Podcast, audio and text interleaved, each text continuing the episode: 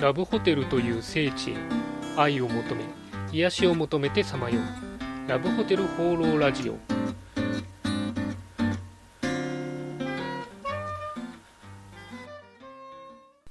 はいということで今週も始まりましたラブホテル放浪ラジオ第49回パーソナリティのラブホテルファンブロン管理人です。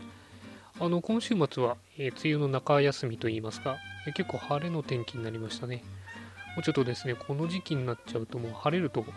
夏並みというか、ものすごく暑くてですね、ちょっと、午前中車で出かけたんですけど、まあもうクーラー入れないと無理かなとか、そんな感じでしたね。まああと部屋も窓開けないと温室状態みたいな感じで、まあちょいちょいアイスを食べてしまうような、えー、感じでした。まああの暑くなったんで皆さんも熱中症なんか、えー、気をつけてお過ごしいただければというふうに思います。それでは今週もよろしくお願いします。今週の気になったラブホテル情報はい。ということで私が独断と偏見で今週気になったラブホテルに関連した情報をご紹介するこのコーナー。今週のテーマはこちら。ウグイス・ザニルポの感想その2です。まあ、の先週に引き続きですね、今週も東京最後の異界、ウグイスダニという本の、えー、感想ですとか、私が知っているウグイスダニ情報を、まあ、合わせてお話しできればなというふうに思います。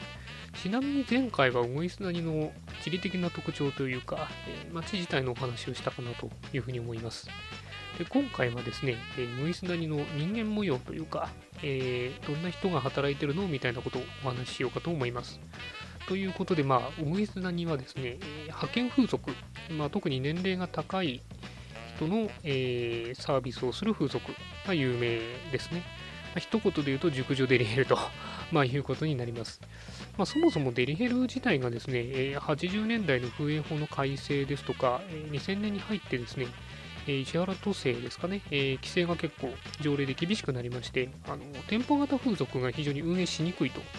いう状況の中で、デリバリーヘルスというのが、発展していったということのようです。まあ、じゃあなんで熟女なのかというところなんですが、まあ、大きく本には2つ理由が書かれていて、えー、1つはですね、まあ、最初のきっかけとして、えー、吉原の風俗で、え、働いていたそういう年齢がちょっと上の人たちがですね、ま、もうちょっと、簡単に稼ごうということでですね、えデリヘルを始めたと、あるいはまあ、えソープを卒業した人がそっちに流れていったというようなことが1つ理由だそうです。で実際にですね、あの、まあ、お客さんの方も12時で吉原が閉まってしまうんで、その後その、えー、ウグイス谷の方に流れてくるというのもあるみたいですね。でもう一つは、えー、働きやすい、アクセスしやすいということで、えー、神奈川県で家を持っている、え、主婦なんかがですね、まあ、ローンを返すアルバイトとして、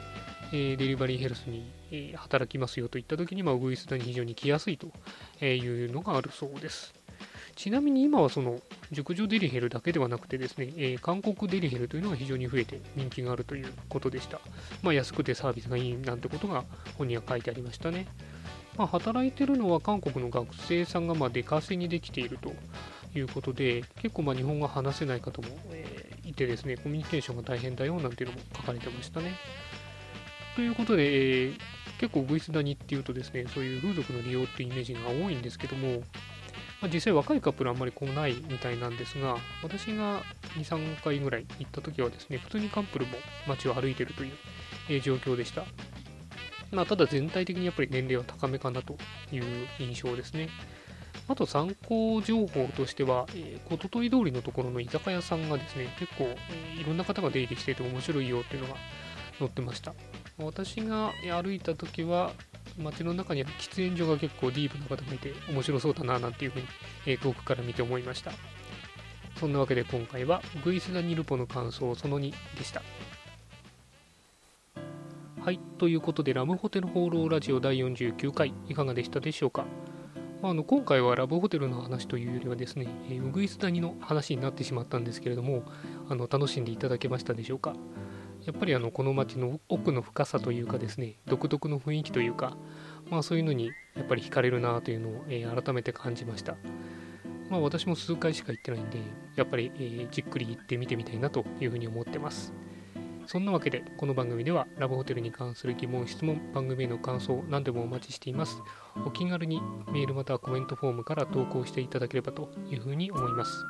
それでは今週も良いラブホテルライフを管理人でした